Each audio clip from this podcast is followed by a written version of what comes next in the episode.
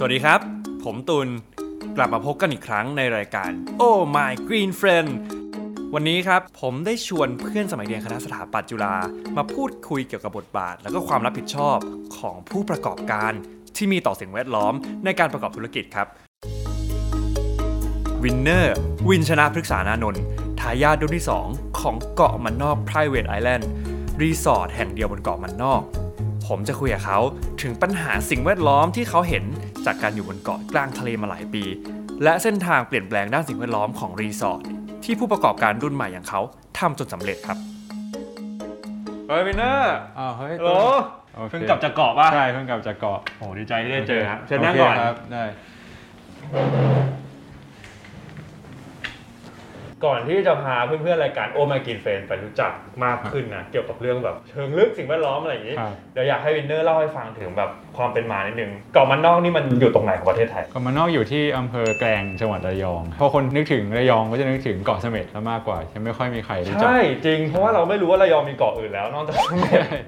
ตรงนั้นเนี่ยจะเป็นหมู่เกาะมันจะมีมันในมันกลางมันนอกนะครับอ่าซึ่งจะเป็นเกาะเล็กๆทั้งนั้นเลยครับอย่างมันในก็จะเป็นศูนย์อนุรักษ์พันธุ์เต่าทะเล มันนอกเนี่ยก็เป็นแค่เกาะเล็กๆเกาะหนึ่งซึ่งก็มีรีสอร์ทเราตั้งอยู่ concept ของเราก็คือเราให้ความเคารพกับธรรมชาติ เราเป็นส่วนหนึ่งของธรรมชาตินั่นเอง แล้วเราก็อยากให้สิ่งเนี้ยกับลูกค้าเราด้วยอืมอย่างแรกเลยหลังจากวินเนอร์กลับมาทำที่เกาะมันนอกหลังจากที่ขึ้นเกาะแล้วคิดว่าโอเค เราจะเริ่มทำงานแล้ววินเนอร์ทำอะไรก่อน บอกคนงานว่าไปเก็บขยะกัน เก็บขยะก่อนเลยเก็บขยะกันเก็บขยะก่อนอย่างแรกเลย เพราะว่ามันเยอะจนไม่สามารถบรรยายได้ หาดเดียวหลังจากที่ผ่านเขตรีสอร์ทไปอืมที่ของเราจะอยู่แค่ด้านหน้าด้านหน้าของเกาะงั้นพอผ่านจากเกาะที่ของเราไปเนี่ย หาดเดียวตอนนั้นร้อยถุงดำยังไม่หมดเลย นอกจากที่เห็นบนเกาะแล้วเนี่ย ยังมีอย่างอื่นอีกป่ะที่เห็นเรารู้สึกแบบ ไม่เชื่อว่ามันจะมีอยู่อะไรเงี้ยมีในแนวพวกแนวปะการังครับจริงๆ หมู่เกาะมันจะเป็นปะการังแข็งปะการังน้ำตื้นที่แบบเป็นแนวที่ใหญ่มาก รอบๆเกาะทั้ง 3 เกาะเนี่ยจะมีแนวกว้างมาก แล้วก็สิ่งหนึ่งที่เราไม่สามารถชวนพนักงานเราไปทำได้เนี่ยก็คือขยะในทะเลอืมเราก็เลยค่อยๆว่ายทุกวัน สิ่งที่เจอก็คือไอ้พวกแก้วพลาสติกอะครับที่เป็นแก้วใสๆที่เอาไว้ใส่น้ำเวลาเก็บมาทีนึงก็ไปตั้งประมาณยาวอย่างเงี้ยนอกจากแบบขยะที่อยู่ตามแนวปะการังในทะเลเยอะๆแล้วเนี่ยอืมยังมีปัญหาอื่นอีกเรื่องปะการังใช่ไหมใช่ก็จะมีปะการังฟอกขาว แต่จริงๆอันเนี้ยเราเดี๋ยวไม่เดี๋ยวปะการังข้อขาวคืออะไรปะการังฟอกขาวก็คือปะการังที่เรียกง่าย ๆ คือตายนั่นแหละเป็นเป็นสัตว์ชนิดหนึ่งเป็นสิ่งมีชีวิตอืมเมื่ออุณหภูมิน้ำเปลี่ยน หรือว่าน้ำมีสารพิษเจือปนเนี่ยก็คือจะทำให้เขาฟอกขาวก็คือตายนั่นเอง ซึ่งปะการังตายก็หมายความว่าปะการังคือบ้านของพวกปลาของสัตว์น้ำใช่ ยิ่งถ้าปะการังที่เป็นน้ำตื้นก็คือเป็นเหมือนเป็นแหล่งอนุบาลปลา ก่อนอืที่มเขาจะออกไปอยู่น้ำที่ลึกขึ้นก่อนที่เขาจะโตอืมแล้วสิ่งที่เรากำลังทำปัจจุบันเนี่ยมันมีอะไรบ้าง อย่างแรกพอเข้ามาทำทุกอย่างที่ใช้แรง ก็คือเดินเก็บขยะไปนะจนกว่ามันจะสะอาดเดินเดินไปหล่อมากเดินเดินไปเรื่อยๆจนกว่ามันจะสะอาดว่ายไปเรื่อยๆตอนแรกคิดแบบเด็ก ๆ เลยเข้ามาจะใส่โซลาร์เซลล์วางปั้งพอมาชีวิตจริงก็รู้ว่าตังค์อะอยู่ไหนใช่ป่ะคอร์สใช่คอสมันเยอะมากไม่ว่าจะเป็นโซลาร์เซลล์ก็สมัย 5 ปีที่แล้วเนี่ยมันแพงตอนนี้ถูกลง แต่ก็ยังแพงอยู่ดีก็ยังแพงสำหรับการจะสร้างอินฟราสตรักเจอร์หนึ่งขึ้นบนเกาะเกาะหนึ่งเนี่ยแพงมากอืมคอนเซปต์ที่เราวางไว้เราไม่ได้ขายห้อง มันจะมีห้องสวยๆก็จริง แต่เราไม่ได้ขายห้องเราขายความเป็นส่วนตัวขายธรรมชาติ เราไม่ได้อยากให้คุณมาอยู่ในห้องอืมอืมเพราะฉะนั้นถ้าธรรมชาติข้างนอกเราไม่เราไม่สะอาด เราไม่สมบูรณ์ มันก็ผิดจุดประสงค์ เรายังมีการตัดไฟอยู่เออคือถามอยู่9โมงถึงถึงบ่ายโมง 9โมงถึงบ่ายโมงไม่มีแอร์ ไม่มีแอร์ในห้องคือเราตัด มีมีไฟฟ้าที่ล็อบบี้อ่าคุณจะมาชาร์จมือถือมาอะไรตรงนี้ได้ สัญญาณโทรศัพท์ในห้องก็น้อย เพราะฉะนั้นก็คืออ่าเราเราไม่ได้อยากให้อยากให้คุณมาตื่นเช้ามาออกมาอยู่ข้างนอกเลยอืมเราเลยบอกว่าเราไม่ได้ขายห้อง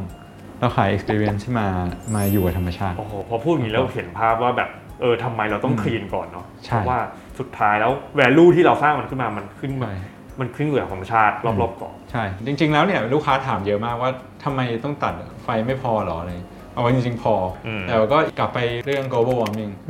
ไอ้เราอะยังไม่มีอย่างที่บอกเลยยังไม่มีเงินไปซื้อโซลาร์เซลล์ใช่ปะอืมงั้นเราก็ใช้วิธีตัดไฟเนี่ยแหละอืมที่จะลด carbon footprint จากอืมจากการจาก operate ของของโรงแรม จุดต่อไป utility ต่างเปลี่ยนเท่าที่จะเปลี่ยนได้ครับ ก็เปลี่ยน packagingไม่ว่าจะเป็นคัตตอนบัต อะไรต่างๆ แล้วก็เปลี่ยนสบู่ยาสระผมให้เป็น plant based ใช่เพราะยังไงก็ดีต่อผิวลูกค้ามากกว่าอยู่แล้วอ่าจริงแล้วก็ดีต่อต่อธรรมชาติด้วย โอเค เรื่อง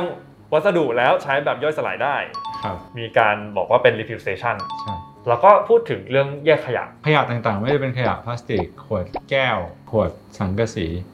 พวกนี้มันเป็นรายได้เสริมพนักงานได้เลย ก็เราต้องให้เขาเห็นคุณค่าของขยะก่อน ว่ามันสร้างรายได้ได้ การที่เราจะอยู่ดีมาบอกให้เขาแยกนเขาอาจจะไม่ได้เห็นประโยชน์ใช่อืมด้วยความที่เขาทำงานกันหนักอยู่แล้วอะอืมหนักอยู่แล้วแล้วทำไมต้องมาทำงานเพิ่มเพราะฉะนั้นเราบอกถ้ายิ่งแยกให้เป็นระบบ เราทำที่ไปให้ท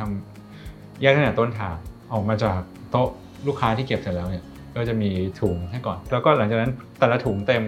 ก็ค่อยไปไปที่อีกสเตชันหนึ่งที่ทำข้อกั้นไว้ให้พอสิ้นเดือน ถ้าสิ้นเดือนมีเวลากันเนี่ยลูกค้าวันไหนที่ลูกค้าไม่เยอะมากก็จะอ่าขนใส่เรือ ขึ้นฝั่งอืมแล้วก็ขายแล้วก็มาแชร์แชร์สุดท้ายกันขยะที่เกิดจากการเข้าพักขยะที่เกิดจากกรอบทั้งนหอมกดเนี่ยขึ้นกลับไปฝั่งที่ใช่ฝั่งกลับไปที่ฝั่ง ไม่มีการทิ้งไว้บนเกาะอ่าเราจะปิดเกาะเลยประมาณเดือนละ 2 วันครับ เราก็จะไปเดินเก็บขยะกันรอบเกาะแล้วพนักงานทุกคนก็น่ารักมากทำกันทุกเดือน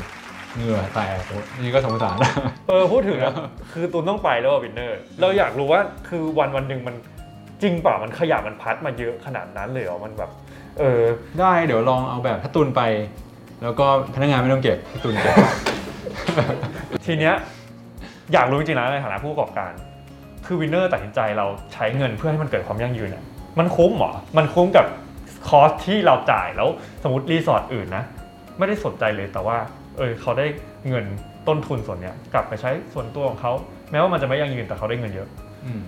วินเนอร์แบบรู้สึกยังไงบ้างหนึ่ง เรารู้สึกว่าเราเรามันมันเป็นตัวเราด้วยอืมมันก็สำคัญที่ว่าเราเป็นคนแบบไหน อันนี้คือตัวเรา ถ้าเราทำ direction อื่น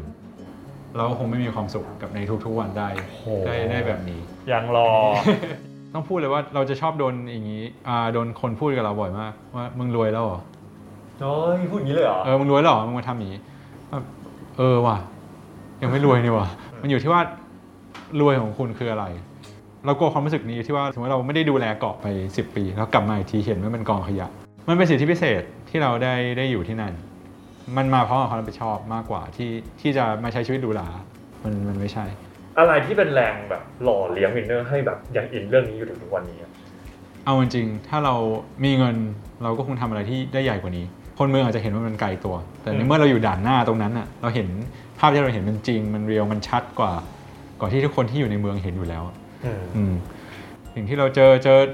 ไม่ว่าจะคราบน้ำมันที่มากับทะเลเดินทีขาดำเป็นทั้งขาเลย ในโลกของทุนนิยมเนี่ยอยากให้มีคนอย่างนี้เยอะๆอยากให้มีคนอย่างวินเนอร์ที่บอกว่าเออเราจะ give back อะไร เพราะว่าเราต้องตอบแทนให้กับสิ่งแวดล้อมนี่ต้องชจมริงๆไม่ถักขัดแต่ว่ามันดูดีเกินไป เพราะแต่เราทำเพื่อความสุขเราเอง คือเรารู้สึกว่ามันคือหน้าที่ของทุกๆคนทุกคนก็มีหน้าที่ของตัวเองเราว่าเราเก่งแบบเนี้ยเราความเก่งเราดันดันสามารถถ้ามัน inspire คนอื่นได้ มันก็เป็นกำไรเราเองพอได้ฟังวิธีการของวินเนอร์นะครับผมผมก็รู้สึกว่า นี่เป็นโมเดลการจัดการขยะที่ดีมากๆเลยนะครับ แต่นอกจากนี้นะฮะในประเทศไทยเนี่ยจริงๆก็มีโมเดลนี้ที่ถูกนำมาใช้อยู่แล้วนะครับผมอย่างเช่น โครงการชุมชนไร้ขยะนะครับผมโดย SCG นะครับผมเขาก็นำคอนเซปต์เรื่องของบวรเข้ามาใช้ นั่นก็คือบ้านวัดแล้วก็โรงเรียนครับ และเชื่อมโยงกับธนาคารขยะภายในชุมชน เพื่อให้เกิดการบูรณาการทั้งระบบ และส่งเสริม เพื่อให้ชุมชนมีความรู้และความเข้าใจ ถึงการใช้ทรัพยากรอย่างคุ้มค่า ให้เกิดประสิทธิภาพสูงสุดครับ โดยลดการสร้างขยะ ลดกระบวนการจัดการปล่อยก๊าซเรือนกระจก ต้นเหตุของภาวะโลกร้อน สอนการคัดแยกและการทิ้งขยะที่ถูกต้อง รวมถึงปลูกฝังจิตสำนึกเรื่องการรีไซเคิลครับ โดยนำดิจิทัลมาช่วยจัดการขยะของธนาคารขยะให้มีประสิทธิภาพ ผ่านแอปพลิเคชัน คุ้มค่าของ STG คนรุ่นใหม่เลือกเป็นผู้ประกอบการกันเยอะครับ และมันจะดีขึ้นไปอีก ถ้าเราเลือกจะเป็นผู้ประกอบการที่สร้างธุรกิจที่ยั่งยืน ไปพร้อมกับโลกที่ยั่งยืน วันนี้ได้คุยกับวินเนอร์แล้วนะครับ ผมเชื่อเลยว่าเพื่อนๆหลาย ๆ คนคงเห็นด้วย ว่าการปรับเปลี่ยนองค์ประกอบของธุรกิจให้ยั่งยืนขึ้น มันไม่ได้ยากจนทำไม่ได้ อยู่ที่ว่าเราจะตั้งใจ แล้วก็พยายามที่จะทำให้เกิดขึ้นหรือเปล่าต่างหากครับแต่ไม่ใช่แค่ผู้ประกอบการนะครับ เราทุกคนเนี่ยแหละครับ สามารถปรับเปลี่ยนไลฟ์สไตล์อนุรักษ์สิ่งแวดล้อมในแบบของตัวเองได้ เพราะเราต่างเป็นพลเมืองของโลกที่อยากอยู่กับธรรมชาติสวยๆ ไปอีกยาวนานครับ เริ่มกันตั้งแต่วันนี้ เปลี่ยนเพื่อโลกที่คุณแคร์